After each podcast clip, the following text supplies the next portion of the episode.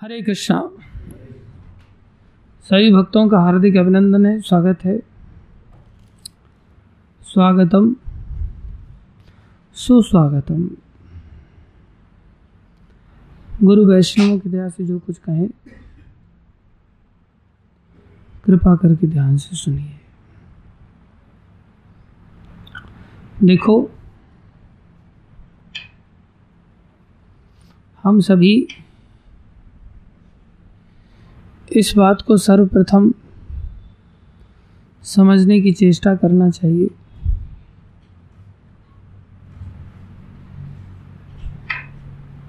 कि हम कोई भी काम करें, उस कार्य की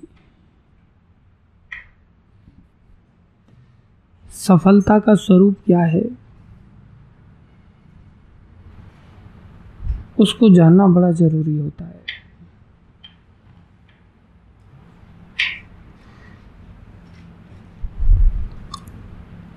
वो कार्य तभी सफल माना जाएगा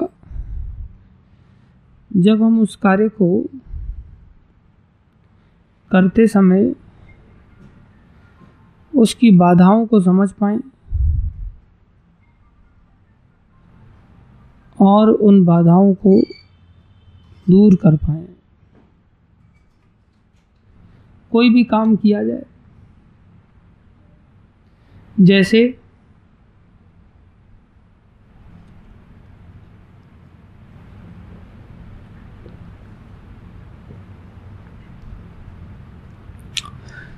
किसी को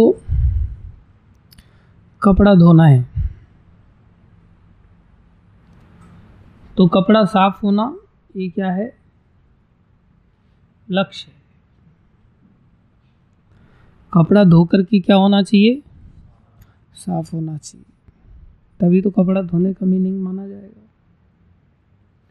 लेकिन कपड़ा धोया और कपड़ा साफ़ नहीं हुआ तो उसे धोना कहेंगे? नहीं। धोने का प्रयास भी किया, फिर भी साफ़ नहीं हो रहा है। तो फिर किसी कारण पर विचार करना पड़ेगा कि नहीं? भाई, कारण क्या है? क्यों साफ़ नहीं हुआ? तो कुछ कारण निकल के आएँगे कि नहीं आएँगे? कारण निकल के आएँगे कि भाई, जो सर्फ हमने डाला, वो सर्फ बढ़िया था या नहीं था? कारण निकल के आएँगे, चलो सर्फ तो हमने बढ़िया डाला। पानी में कपड़े भिगोए, लेकिन फिर भी कपड़े साफ़ नहीं हुए। क्या दिक्कत आ गई? बोले, हो सकता है ठीक से उसको रगड़ा नहीं था। बोले, रगड़ा भी था, सर्फ भी बढ़िया था। फिर भी कपड़ा क्यों नहीं साफ़ हुआ? हम्म? कुछ ज़्यादा ही गहरे दाग थे। अच्छी बात है। तो थोड़ा और समय लगेगा रगड़ने में इसका मतलब। फिर भी साफ़ नहीं हुआ। फिर क्या कारण है? हम्म? Bleaching powder. ब्लीचिंग पाउडर डाल दिया। खूब रगड़ा। फिर भी साफ़ नहीं हुआ।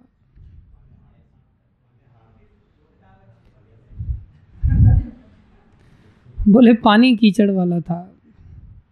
जिस पानी में से बार बार साफ़ कर रहे थे ब्लीचिंग पाउडर में से निकाल करके, वो पानी अच्छा नहीं था। तो ऐसे कई कारण हो सकते हैं। तो उन सभी कारणों पर फोकस करना भी उतना ही ज़रूरी है, जितना कि हम लक्ष्य की ओर फोकस करके चल रहे हैं। उन बाधाओं का हटना भी अत्यंत आवश्यक है। जिन बाधाओं के कारण हम गंतव्य स्थान तक नहीं पहुँच पा रहे कोई भी काम, अभी जैसे ये लोग भोजन बनाने का प्रयास कर रहे हैं तो भोजन पकना चाहिए। क्या कारण है भोजन नहीं पक रहा है हम्म?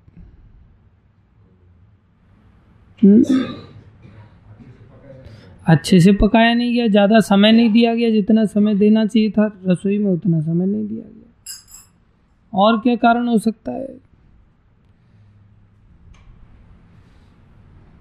बोले, गैस और चूल्हे के बीच में जितनी दूरी होनी चाहिए, वो दूरी ज़्यादा हो गई। गैस तो चल रही है, ऊपर चूल्हे पर पतीला भी रखा हुआ है, लेकिन ऊंचाई पे रखा हुआ है तो नीचे चलती रहे गैस पकेगा? नहीं पकेगा। सब चीज़ें ठीक है, लेकिन ढक्कन नहीं लगाया। तो भी नहीं पकता। हर चीज़ का अपना महत्व होता है। कई बार कुछ आइटम होते हैं जो कुछ मात्रा में जल जाते हैं और कुछ मात्रा में कच्चे रहते हैं। सब चीज़ें ठीक है, लेकिन प्रॉपर हिलाया नहीं है। हिलाने का भी कितना महत्व देखो। एक ओर से जल जाता है, एक ओर से कच्चा रहता है। ना जला हुआ खा सकते हो, ना कच्चा खा सकते हो। और ऐसी स्थिति, अब और क्या करें? नहीं तो और जल जाएगा। पकता नहीं पकाने के लिए खाली हिलाना भी अपना महत्व रखता है। नहीं हिलाना भी बाधा है। ऐसी छोटी सी बात है। और हिला दो तो अपने आप ही बन जाएगा वो। कल परसों हम एक प्रभु जी के घर पे गए थे वृंदावन में। तो उनकी छोटी सी बच्ची बर्तनों के साथ खेल रही थी। तो खेलते खेलते एक बर्तन को ऐसे ऐसे ऐसे कुछ डाल करके उसको ऐसे ऐसे हिला रही है वो खेल खेल कई बार हम लोग भी हिलाते हैं ना, गैस से थोड़ा ऊपर उठा करके हिलाते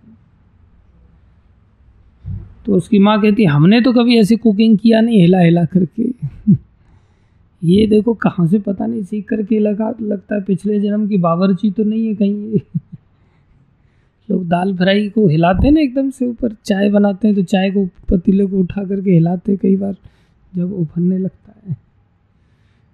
तो हिलाने का भी अपना महत्व होता है। संसार में हर चीज़ का महत्व है। इसलिए भक्ति मार्ग में भी हम सभी मुक्त होना चाहते हैं। ये हम सबका लक्ष्य है। मुक्त होने का मतलब है भगवत प्राप्ति करना चाहते हैं। भगवत प्राप्ति कैसे होगी? बोले, भगवत प्राप्ति भगवान की शरण में जाने से होगी। कैसे होगी? भगवान की शरण में जाने से होगी। अब इस शरण में जाने में कौन कौन सी बाधाएँ हैं? उन सभी बाधाओं को भी क्या करना पड़ेगा? समझना पड़ेगा। और उन बाधाओं को क्या करना पड़ेगा? दूर करना पड़ेगा। अगर दूर नहीं किया, बाधाओं को कभी दूर नहीं किया तो भगवान की प्राप्ति कभी संभव नहीं, कभी संभव नहीं।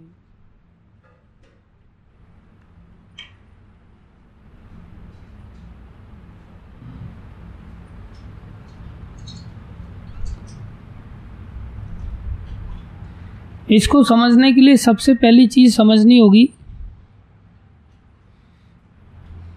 कि भगवान तत्व तो क्या है। जिनके लिए कि हमें शरण में जाने की आवश्यकता है। भगवत तत्व का विवेचन ब्रह्मा जी कर रहे हैं। क्या कह रहे हैं? बोले, भगवान ऐसे तत्व हैं, पराश्य शक्ति विविधई श्रूयते। जिनकी शक्तियाँ विविध हैं, अनंत शक्तियाँ हैं। और सब पराशक्ति हैं। अर्थात हमारे पार में आने वाली नहीं है। हमारी बुद्धि से परे की शक्ति है। सबसे पहली बात ये समझनी होगी, पराश्य शक्ति। जब तक भगवान को हम इस प्रकार से नहीं समझेंगे कि भगवान के अतिरिक्त और कोई व्यक्ति है ही नहीं जिसकी शरण ली जानी चाहिए। भगवान तत्व ऐसे हैं कि उनको कहा जाता है कि वो अद्वय ज्ञान तत्व हैं। कौन से तत्व हैं? अद्वय ज्ञान तत्व। उनका ज्ञान ऐसा है कि एको अस्ति, द्वितीय नास्ति। अर्थात दूसरा कोई व्यक्तित्व है ही नहीं। ऐसे ज्ञान के तत्व हैं, ऐसे ज्ञान से युक्त हैं या हमारे लिए वो ऐसे ज्ञान के तत्व वस्तु हैं जिसमें कि उनके अतिरिक्त उनकी बराबरी का कोई दूसरा तत्व नहीं है। अद्वय दूसरा नहीं है। इसलिए उनको क्या कहा गया? अद्वय ज्ञान तत्व। किसी दूसरे की सत्ता एग्जिस्ट नहीं कर सकती उनके सामने। हम सोच सकते हैं शरणागति के रूप में तो जैसे अब हम लोगों ने भूमि की शरण ले रखी है, वायु की शरण ले रखी है, आकाश की शरण ले रखी है, पानी की शरण ले रखी है, अनेकों चीज़ों की शरण ले रखी है। अन्न आदि, भोजन पानी, दुनिया भर की चीज़ों की शरणागत आ जाए केवल भगवान की शरण से कैसे काम चलेगा? लोग कहते हैं ना, ठीक है, पैसा भी तो ज़रूरी होता है भाई। नौकरी भी तो ज़रूरी है, पत्नी बच्चे भी तो ज़रूरी हैं। सब चीज़ों की अपनी अपनी ज़रूरत है। इन सबको कैसे छोड़ के भगवान की शरण में चले जाए? अरे, ये सब भगवान के शक्ति के अतिरिक्त इनकी अलग से अपनी सत्ता नहीं है। ये सब जो कुछ भी संसार में दिखाई दे रहा है, ये सब कुछ भगवान के ही कारण है। ये बात हम भूल जाते हैं। हम भगवान से अलग होकर के इन सब चीज़ों को देखते हैं। इसलिए भगवान की अलग से शरण लेना चाहते हैं और संसार की इन वस्तुओं की शरण अलग से लेना चाहते हैं। बड़े बड़े लोगों की यह हालत है। जो कि बड़े बड़े साधु संत प्रवचन आदि देने में निपुण हैं, प्रसिद्ध हैं समाज में। नाम लेने की आवश्यकता नहीं। वो भी कहते हैं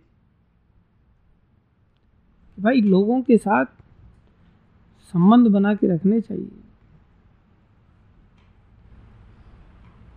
जब समस्या आती है तो यही बड़े बड़े पॉलिटिशियन लोग, यही सब लोग काम आते हैं। माला थोड़ी उस समय काम आएगी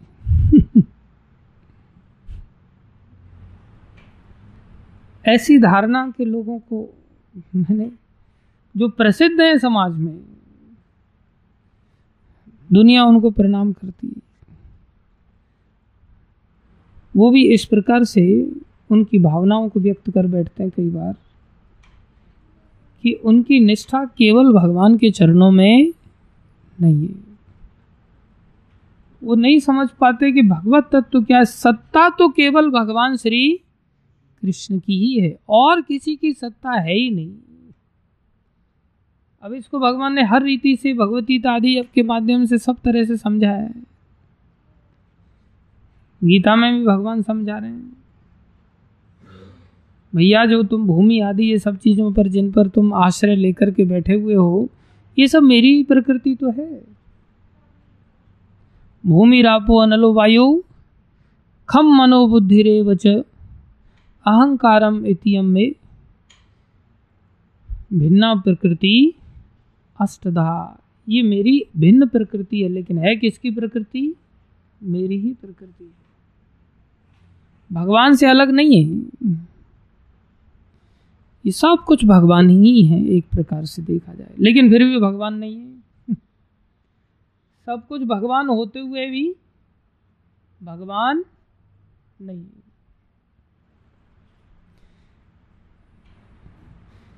इसलिए ये बुद्धि दिमाग में बैठ जानी चाहिए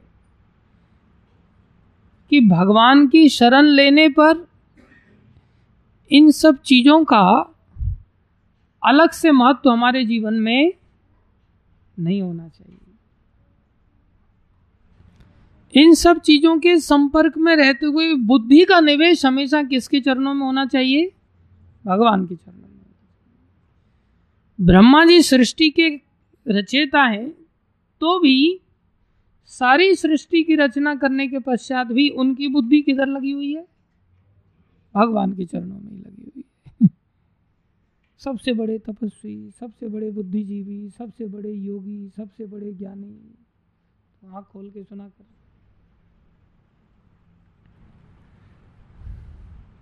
भगवान से बढ़कर कुछ भी नहीं है। ब्रह्मा जी जिनसे ये सृष्टि का विस्तार हुआ, वो ब्रह्मा जी ऐसी सोच रखते हैं। और हम छोटा सा मकान, दुकान, झोपड़ी आदि बनाने वाले लोग भगवान से अलग सोच रखते हैं, बोले ये सब मैंने बनाया, हमने बनाया, हमारे कारण सत्ता है, या हमारे बाप दादाओं के कारण सत्ता है, या कंपनी के कारण सत्ता है, या पैसे के कारण सत्ता है। हमारी सोच ऐसी नहीं बन पाती। बोले, ऐसे कैसे? बोले, ऐसा इसलिए क्योंकि श्वेता श्रोतर उपनिषद कह रहा है। वो भगवान कैसे हैं? पराश्य शक्ति विविधय व श्रूयते स्वाभाविकी ज्ञान बल क्रिया। उनका ज्ञान, उनका बल, उनकी क्रियाएँ स्वाभाविक हैं, उनको करना नहीं पड़ता। उनको किसी भी चीज़ के लिए, किसी भी वस्तु का आश्रय लेने की आवश्यकता नहीं है। उस सृष्टि में भी भगवान ऐसे ऐसे उदाहरण क्रिएट करके देते हैं जिससे बात हमारे दिमाग में बैठ जाए। प्रभुपा जी उदाहरण देते हैं, कितना सुंदर उदाहरण देते हैं। बोले, जैसे मकड़ी है, इतना बड़ा जाल निकाल देती है, कहाँ से निकालती है? उसके मुँह से ही। अब उसे जाल बुनने के लिए बाहर से किसी वस्तु की आवश्यकता है क्या? स्वाभाविक ही बल क्रिया है उसके अंदर, अपने आप में एक भी रॉ मटेरियल उसको कुछ क्रिएट करने के लिए, बाहर जाल के लिए, बाहर से लेना नहीं पड़ता। और कैसी विचित्र बात है, इतना बड़ा जाल बुनने के बाद सारे जाल को समय आने पर निगल भी जाती है, खा भी जाती है।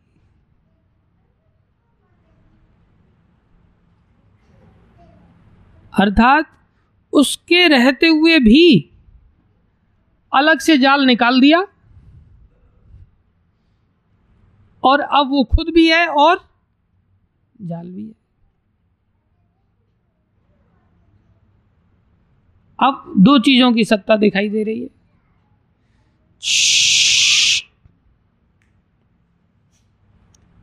प्रवचन तू करेगी या मैं करूँगा?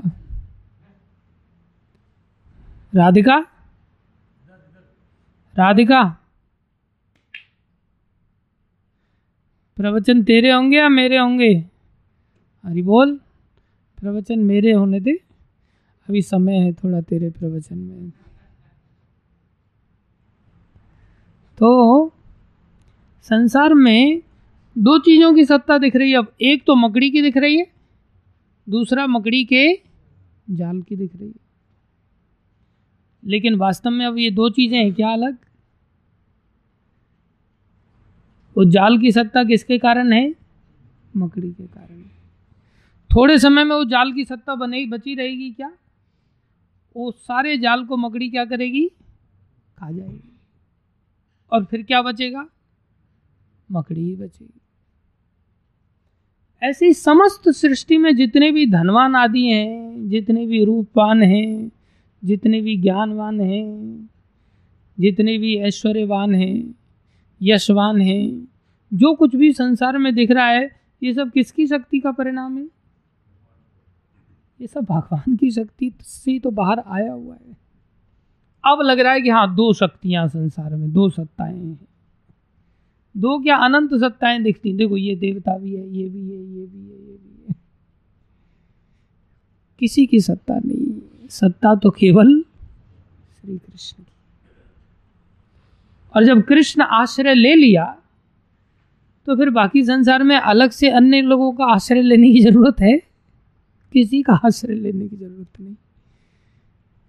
किसी की गधा मजूरी करने की ज़रूरत नहीं। केवल और केवल कृष्ण की आज्ञा का पालन किया जाए, बस ये दिमाग में बात बैठती नहीं है। दिमाग ऐसा खोचड़ा बन गया है, दिमाग एकदम गंदा। फालतू की चीज़ें दिमाग में बैठा लेता बोलते, नहीं नहीं, ये ज़रूरत है, ये ज़रूरत है, ये ज़रूरत है, नहीं। केवल और केवल कृष्ण की ही सत्ता को मान करके हम क्या करें? कृष्ण की शरण ले लें, बस। पहली बात तो ये दिमाग में बैठनी चाहिए। हमारी भी सत्ता का आधार कौन है? कृष्ण। अब क्या करें? बोले, अब शरणागति लेनी है। जब हमारी भी सत्ता का आधार वही है तो फिर हम उनसे अलग रह करके अपने आप में कैसे सुखी रह सकते हैं? कोई मशीन का स्क्रू अगर मशीन से अलग होकर के गिर जाए ज़मीन पर तो लोग उसका सम्मान करेंगे उस पुर्जे का। कोई स्क्रू पड़ा रहे तो कोई भी आएगा और आकर के उसमें लात मार करके उसको फेंकेगा, ठोकर खाएगा। वही स्क्रू अगर मशीन में लगा हुआ है, तब कोई व्यक्ति उसमें लात मारे।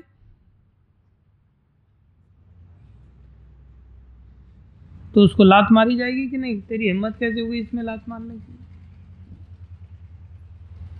क्यों? क्यों को वस्तु से जुड़ा हुआ है। वो वस्तु मशीन से जुड़ी हुई है। उसकी कीमत बिल्कुल मशीन की कीमत के बराबर हो जाती है। इसलिए हमारी सत्ता, अगर हम भगवान से अलग लेकर के जिएँगे तो केवल और केवल ठोकर खाएँगे, लात खाएँगे और कुछ नहीं मिलेगा। कोई कीमत नहीं रहेगी। दो चार दिन बाद की बात है बस। मिट्टी में मिला दिया जाएगा। जैसे अतीक अहमद को मिला दिया गया ना मिट्टी में। मर गया।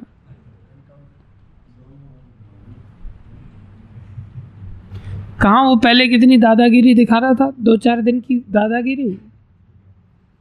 वो मर गया, उसका भाई अशरफ मर गया, उसका बेटा असद मर गया। सब मैदान साफ़ हो गया।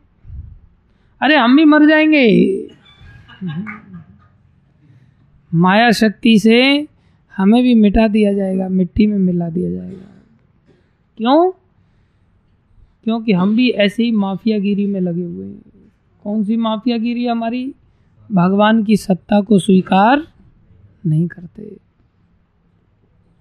भगवान की आज्ञा का पालन नहीं करते। अपनी दादागिरी से चलते हैं। वो अलग बात है हेडलाइन हमारे लिए यहाँ बनती नहीं है। हमारी भी हेडलाइन बनती है गोलोक धाम में। देखो, ये सब माफियागिरी दिखा रहे थे सब संसार में, भौतिक संसार में। देखो, उसको भी माया ने मिट्टी में मिला दिया, उसको भी मिला दिया, उसको भी मिला दिया। हम तो सभी माफिया ना इकट्ठे होकर के यहाँ हेडलाइन किसके लिए बनाएँगे? माया शक्ति हम सबको एक न एक दिन पीसती रहती है। इसलिए हमें भी मिट्टी में मिलना पड़ेगा। अगर बचना चाहते हैं तो एकमात्र उपाय है, क्या है? कृष्ण की शरणागति लिया जाए बस।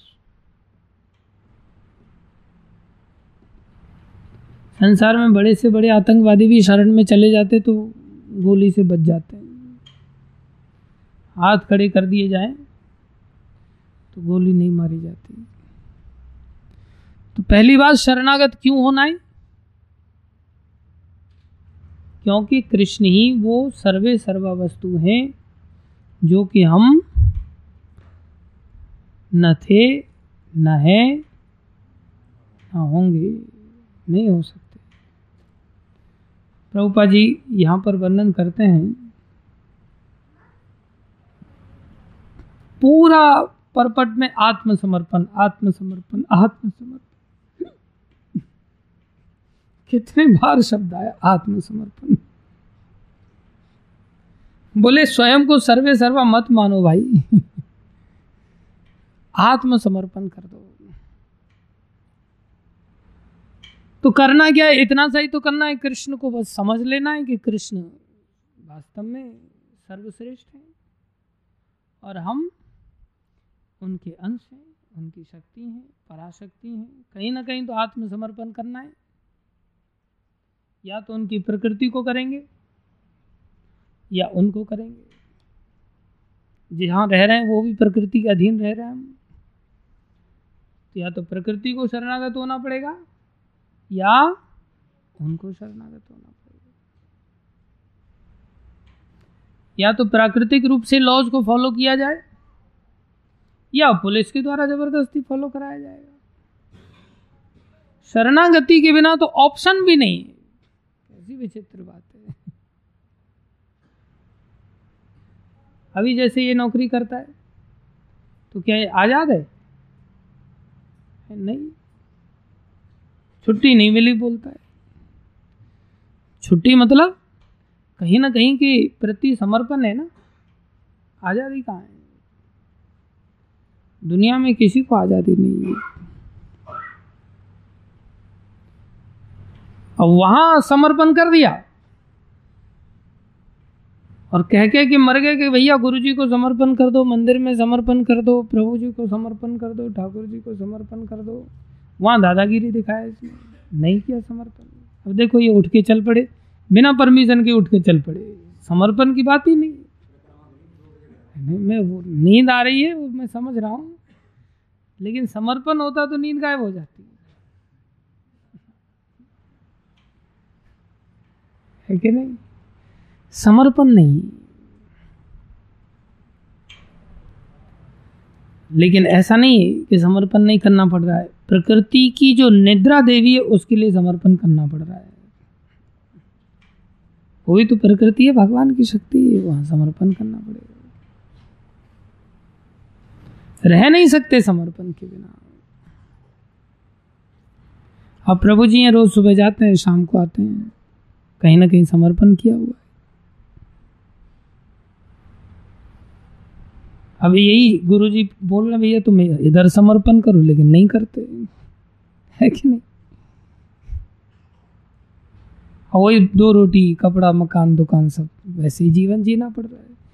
दूसरे भी डॉक्टर साहब हैं, उन्होंने समर्पण कर दिया है। उनका समर्पण है। वही रोटी, कपड़ा, मकान, वो भी इसी मंदिर में रह रहे हैं। देखो, उनको भी वही सब चीज़ें मिल रही हैं। कोई कमी हो तो बताइए। उल्टा बाकी कमरों की चाबी भी खुद लेके बैठे रहते हैं। कितना बड़ा फ़ायदा है।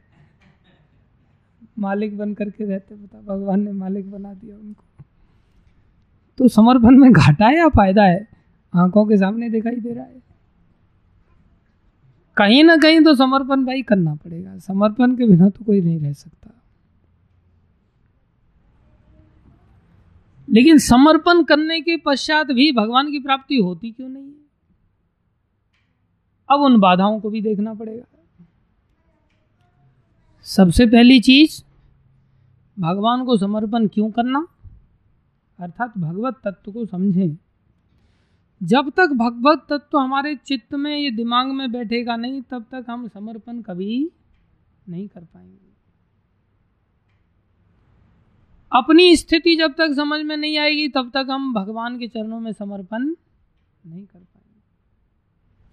इसलिए कथा के माध्यम से दोनों की स्थिति को समझना और दोनों की स्थिति को समझ करके फिर जब समर्पण की प्रोसेस में अब समर्पण का कोई प्रोसेस कोई कठिन नहीं है।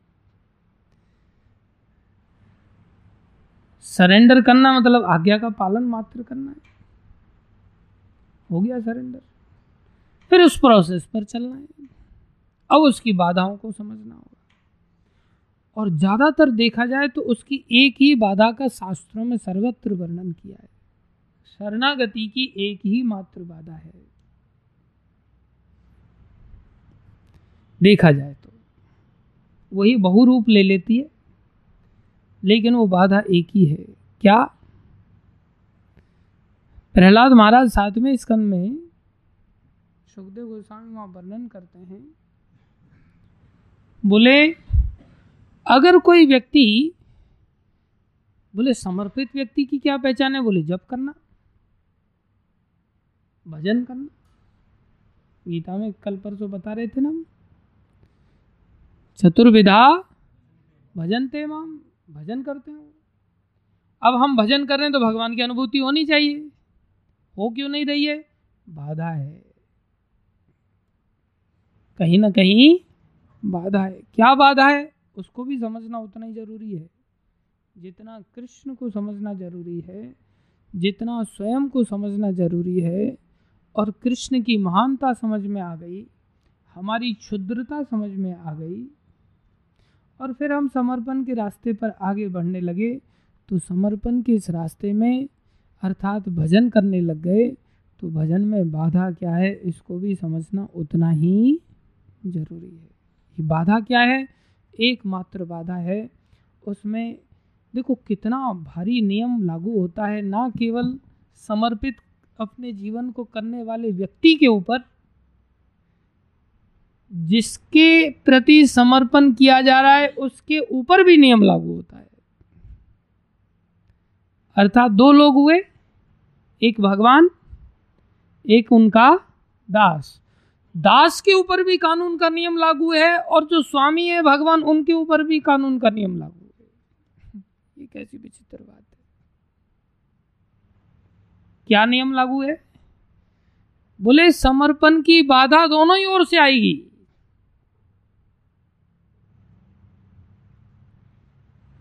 अर्थात समर्पित जो व्यक्ति हो रहा है, उसके जीवन की क्या बाधा है? बोले, उसके जीवन की बाधा है कि वो व्यक्ति अगर भजन कर रहा है और भजन के साथ जिसके प्रति समर्पित अपने जीवन को किया, उससे कुछ कामना चाहता है, उससे कुछ प्राप्त करना चाहता है तो उसने समर्पण क्या किया? जिस व्यक्ति के प्रति वो समर्पण कर रहा है, उस व्यक्ति से कुछ अपेक्षा रख रहा है, कुछ कामना चाह रहा है तो उसने सरेंडर क्या किया? बोले, फिर वो समर्पित नहीं है। हम कभी भी भगवत अनुभूति नहीं कर पाएँगे, जब तक जब तक कि हृदय में कामना है। कोई भी वस्तु की इच्छा है, इच्छा के साथ यदि हम भजन करेंगे तो उस भजन के प्रताप से हम कभी समर्पित नहीं माने जाएँगे। अर्थात दास नहीं कहलाएँगे। और भगवान के ऊपर क्या नियम लागू होता है? रूपा जी का उसमें वर्णन है, बहुत सुंदर। बोले, जो स्वामी है जो स्वामी है और उसके मन में ये लालसा है कि ये मेरी सेवा करे और इससे सेवा के बदले में मुझे क्या मिलेगा? बोले, मैं स्वामी की प्रतिष्ठा प्राप्त करूँगा। स्वामी के मन में अगर ये लालसा है कि मैं इससे क्या प्राप्त करूँगा, प्रतिष्ठा प्राप्त करूँगा क्या लेकर के? सेवा लेकर के। सेवा लेकर के मैं प्रतिष्ठा प्राप्त करूँगा, अर्थात कैसे प्रतिष्ठा होगी? मैं इसको सेवा के बदले में इतनी बड़ी बड़ी चीज़ें दूँगा कि जिससे समाज में जाना जाएगा कि ये मेरा सेवक है। अर्थात इसको बढ़िया इंसेंटिव से ऐसे दूँगा कि इसको बड़ी गाड़ी दूँगा। इसको दुनिया भर की सैलरी दूँगा। इसको बड़ा बंगला दूँगा। इसके सब लोगों का मेडिकल इंश्योरेंस कराऊँगा। बोले, अगर ये सब चीज़ें दे करके और वो चाह रहा है कि देखो मेरे सेवक कैसे होते हैं? अर्थात सेवक से प्रतिष्ठा बढ़ाना चाह रहा है वो अपनी। अर्थात वरदान देने दे करके सिद्ध करना चाह रहा है कि देखो, मेरे सेवकों को मैं वरदान देता हूँ। बोले, वो स्वामी नहीं है। उसने वो शरणागत वत्सल नहीं है, वो शरणागति लेने का काबिल नहीं है। कैसी विचित्र बात। जब नरसिंह भगवान प्रकट हुए तो नरसिंह भगवान ने ऐसे ही बोल दिया, पुत्र, तुम वरदान मांग लो। तो प्रहलाद महाराज ने अपने आप में कहा, मैं बनिया थोड़ी हूँ, दास हूँ। अगर मैं कुछ मांग लेता हूँ आपसे तो मेरी दासता खत्म। और आप स्वामी नहीं है। भगवान को भी कह दिया। आप कैसे स्वामी आप वरदान दे करके चले जाना चाहते हो? स्वामी तो उसको कहते हैं, जो स्वयं को ही दे दे। आप वरदान दे करके अपनी प्रतिष्ठा बढ़ाना चाहते हो क्या? देखो। अर्थात, क्या सिद्ध हो रहा है यहाँ से? दोनों के ऊपर कितना बड़ा नियम लागू हो रहा है? दास व्यक्ति, जो कृष्ण का ही दास है, वो दास कब नहीं है, वो अन्य चीज़ों की कामना कर रहा है। अर्थात उसका प्रेम उस शरणागत वत्सल भगवान से नहीं है, उसका प्रेम अन्य वस्तुओं से है। उसका प्रेम भगवान से नहीं है, उसका प्रेम किससे है? अन्य वस्तुओं से। इसलिए उसके मन में ये कामना है। और अगर भगवान के अंदर क्या होगा, बोले, भगवान वैसे दास तो है नहीं। वो बड़े हैं। छोटा व्यक्ति के अंदर कामना क्या होगी? वस्तुओं की कामना होगी। बड़े के अंदर कामना क्या होगी? प्रतिष्ठा की कामना होगी। बोले, अगर उनके अंदर प्रतिष्ठा की कामना है तो वो भगवान नहीं है। बोले, तुम पूजा कराना चाहते हो? पूजित होना चाहते हो, संसार में दिखा करके अपनी शक्ति को, सामर्थ्य को। बोले, आप स्वामी नहीं अर्थात, आपके अंदर जो प्रेम है, उस व्यक्ति से नहीं है। आपको प्रेम है किससे? आपकी प्रतिष्ठा से। आपको प्रेम किससे है? आपकी प्रतिष्ठा से। और उसको प्रेम किससे है? विषय वस्तुओं से। इसलिए बोले, आप फिर स्वामी स्वामी नहीं माने जाएँगे। और हम दास दास नहीं माने जाएँगे।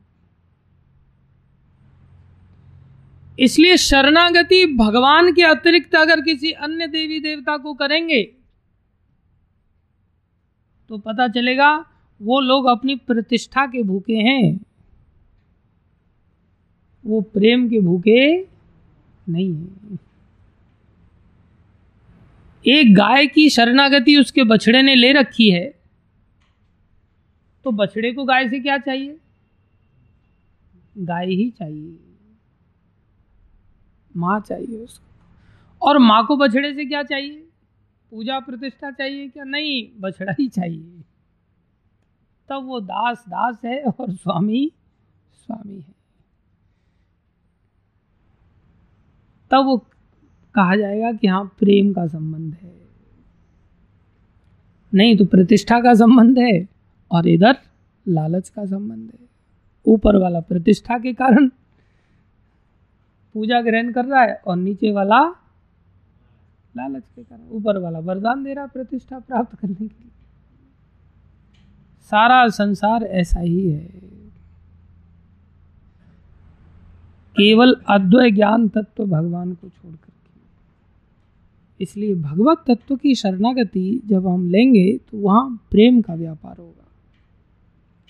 और वो प्रेम का व्यापार का सुख ही सुख हो सकता है, बाकी कोई सुख सुख नहीं। और वो सुख इतना विशाल है, आकाश से भी विशाल है। आकाश की ऊंचाई कुछ नहीं है उस सुख के सामने। अनंत आकाश जिसको माप पाना कठिन है, उससे भी बड़ा सुख है। लेकिन हम सब के लिए तो ये पहेली बनी हुई है एक प्रकार से। क्योंकि हम सब तो आज शिमला मिर्च के पकौड़े का सुख पाएँगे, कभी हलवे का सुख पाएँगे कभी पूड़ी कचौड़ी का सुख मिलेगा, कभी पनीर का सुख, कभी कोई सुख, कभी कोई सुख। और इन्हीं सुखों में बस रमन करते रहते हैं, भटकते रहते हैं।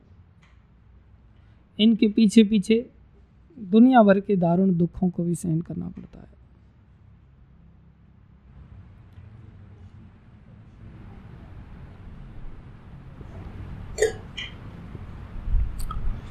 ये बात सुन लिया, पढ़ लिया।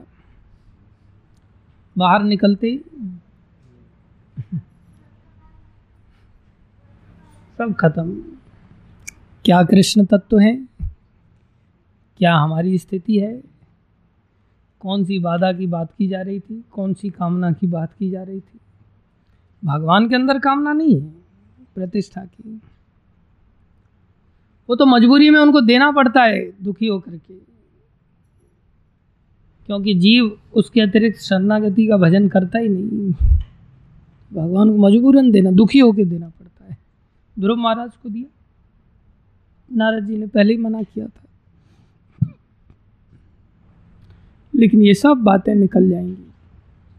लेकिन थोड़ा सा संस्कार ज़रूर पड़ जाएगा। इतनी ज़रूर है। उपाय क्या है? बोले, यही उपाय है, करते चलो इसी को। बारंबार करते चलो। सबसे पहला उपाय तो कथा को कभी मत त्याग करो। कथा के अतिरिक्त कोई दूसरा उपाय शुरुआत में है ही नहीं। जितना अच्छा कथा को श्रवण करोगे, उतना ही गहरा संस्कार पड़ेगा। और यही संस्कार धीरे धीरे धीरे धीरे धीरे धीरे गहरे होते चले जाएँगे। अब इसमें कितने जन्म हम लगाएँगे, ये हमारे हाथ में है। पढ़ेंगे ज़रूर संस्कार। और ये बहुत धीरे धीरे पढ़ते हैं। देखो ना, मोबाइल लेकर क्या हो आप? और मोबाइल को यूज़ करना चालू कर दो। धीरे धीरे धीरे धीरे मोबाइल के ऐसे संस्कार अंदर घुस जाएँगे, ऐसे घुस जाएँगे, ऐसे घुस जाएँगे कि वो सेकंड सांस बन जाएगा हमारी। जैसे सांस के बिना जीवित रहना कठिन हो जाता है ना। ऐसी स्थिति बन जाएगी कि उसके बिना हम जी नहीं पाएँगे। बस उसको रखना चालू कर दो। क्या था उसमें? बोले धीरे धीरे संस्कार ऐसे घर कर गए उसके। ऐसे ही भक्तों के सानिध्य में जब हम आ जाते हैं तो धीरे धीरे धीरे धीरे धीरे संस्कार ऐसे बन जा, बन जाएँगे हमारे कि हम इसके बिना एक दिन ऐसा आएगा कि हम जी नहीं पाएँगे। जी नहीं पाएँगे। और जब ऐसा एक दिन में नहीं होगा भाई कई जन्म लग जाएँगे। गंभीर हो जाएँगे तो एक ही जन्म में पार हो सकते अच्छा हमारी हम क्या करना चाहते कहिए।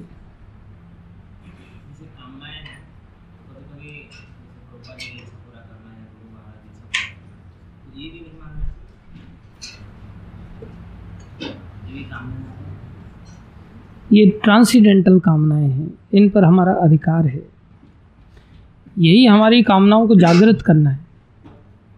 ये कामना आती है, उसमें भी हमारा कंपटीशन का भाव आ जाता है कई बार।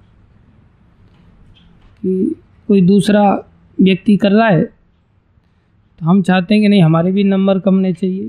तो नंबर कमाने की दृष्टि से हम काम करना चाहते हैं। बिना नंबर कमाने की दृष्टि से फिर हम राग द्वेष से मुक्त होकर के कामना की पूर्ति करें तो राग द्वेष से मुक्त होते हुए जब हम गुरुजनों की आज्ञा का पालन करते हैं तो वो कामना तो हमारा स्वरूप है। इसलिए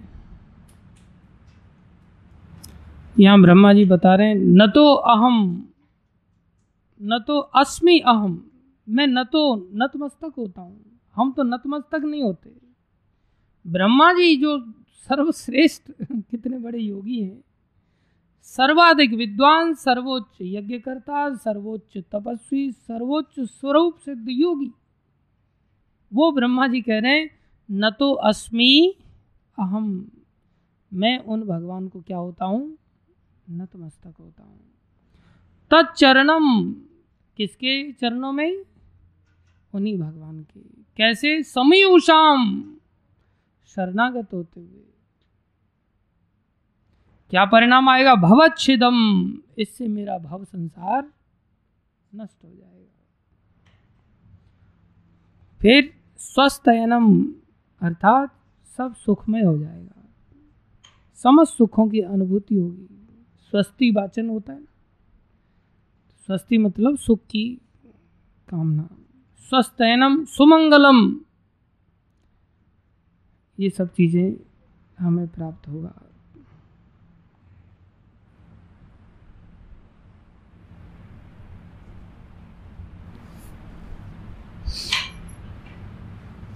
वो कैसे हैं? बोले, यो ही आत्म माया विभवम स्म पर्य अर्थात वो भगवान जिनका कि आत्माया का वैभव इतना विशाल है, यथा नभ स्वांतम अथा परे कुतः।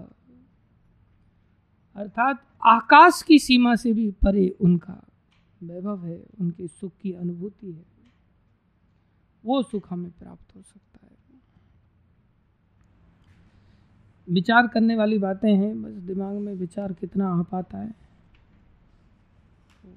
उतना ही व्यक्ति शरणागति में आगे बढ़ सकता है। धन्यवाद सभी भक्तों का। श्रीमद् भागवत महापुराण की जय। हाँ? हाँ आज एकादशी है। उसका पढ़ देते हैं। वरुथिनी एकादशी है। ध्यान से श्रवण कीजिए सभी। युधिष्ठिर ने पूछा, हे वासुदेव, वैशाख मास के कृष्ण पक्ष में किस नाम की एकादशी होती है? कृपया उसकी महिमा बताइए। भगवान श्री कृष्ण बोले, राजन, वैशाख कृष्ण पक्ष की एकादशी वरुथिनी के नाम से प्रसिद्ध है। यह इस लोक और परलोक में भी सौभाग्य प्रदान करने वाली है। वरुथनी के व्रत से सदा सुख की प्राप्ति और पाप की हानि होती है। वरुथनी के व्रत से ही मानधाता तथा धुंधुमार आदि अन्य अनेक राजा स्वर्गलोक को प्राप्त हुए हैं। जो फल दस हज़ार वर्षों तक तपस्या करने के बाद मनुष्य को प्राप्त होता, वही फल इस वरुथनी एकादशी का व्रत रखने मात्र से प्राप्त हो जाता है। श्रेष्ठ घोड़े के दान से हाथी का दान श्रेष्ठ है, भूमि दान उससे भी बड़ा है। भूमि दान से भी अधिक महत्व तिल दान का है। तिल दान से भी बढ़कर स्वर्ण दान और स्वर्ण दान से भी बढ़कर अन्न दान है, क्योंकि देवता, पितर तथा मनुष्यों को अन्न से ही तृप्ति होती है। विद्वान पुरुषों ने कन्यादान को भी इस दान के ही समान बताया है। अन्नदान और कन्यादान एक ही जैसा बताया है। कन्यादान के तुल्य ही गाय का दान है, यह साक्षात भगवान का कथन है। इन सब दानों से भी बड़ा दान विद्या दान है। ध्यान रखो। विद्या का दान बहुत बड़ा दान।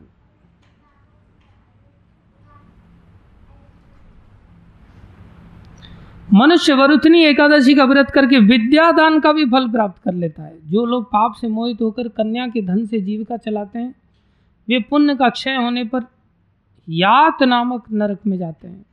अतः सर्वथा प्रयत्न करके कन्या के धन से बचना चाहिए, उसे अपने काम में नहीं लाना चाहिए। जो अपनी शक्ति के अनुसार अपनी कन्या को आभूषणों से विभूषित करके पवित्र भाव से कन्या का दान करता है, उसके पुण्य की संख्या बताने में चित्रगुप्त असमर्थ है। वरुथनी एकादशी करके भी मनुष्य उसी के समान फल प्राप्त करता है। राजन रात को जागरण करके जो भगवान मधुसूदन का पूजन करते हैं, वे सब पापों से मुक्त हो, परम गति को प्राप्त होते हैं। अतः पाप भीरु मनुष्यों को पूर्ण प्रयत्न करके इस एकादशी का व्रत करना चाहिए। यमराज से डरने वाला मनुष्य अवश्य वरुथनी एकादशी का व्रत करे राजन। इसके पढ़ने और सुनने से सहस्र गौदान का फल मिलता है। अब आपने सुना है नहीं सुना ये तो मैं नहीं जानता, लेकिन मैंने पढ़ा ज़रूर है। मेरा तो हज़ार गौदान का हो गया भैया। इसके पढ़ने और सुनने से सहस्र गौदान का फल मिलता है और मनुष्य सब पापों से मुक्त होकर विष्णु लोक के, विष्णु लोक में प्रतिष्ठित होता है। सुन लिया तूने? सुयोग्य पाठक इसको पढ़े, सुने और गौदान का पुण्य प्राप्त लाभ करे। बोलो बरुतनी एकादशी की जय। शिल प्रभुपाद की जय। श्री गुरु महाराज की जय।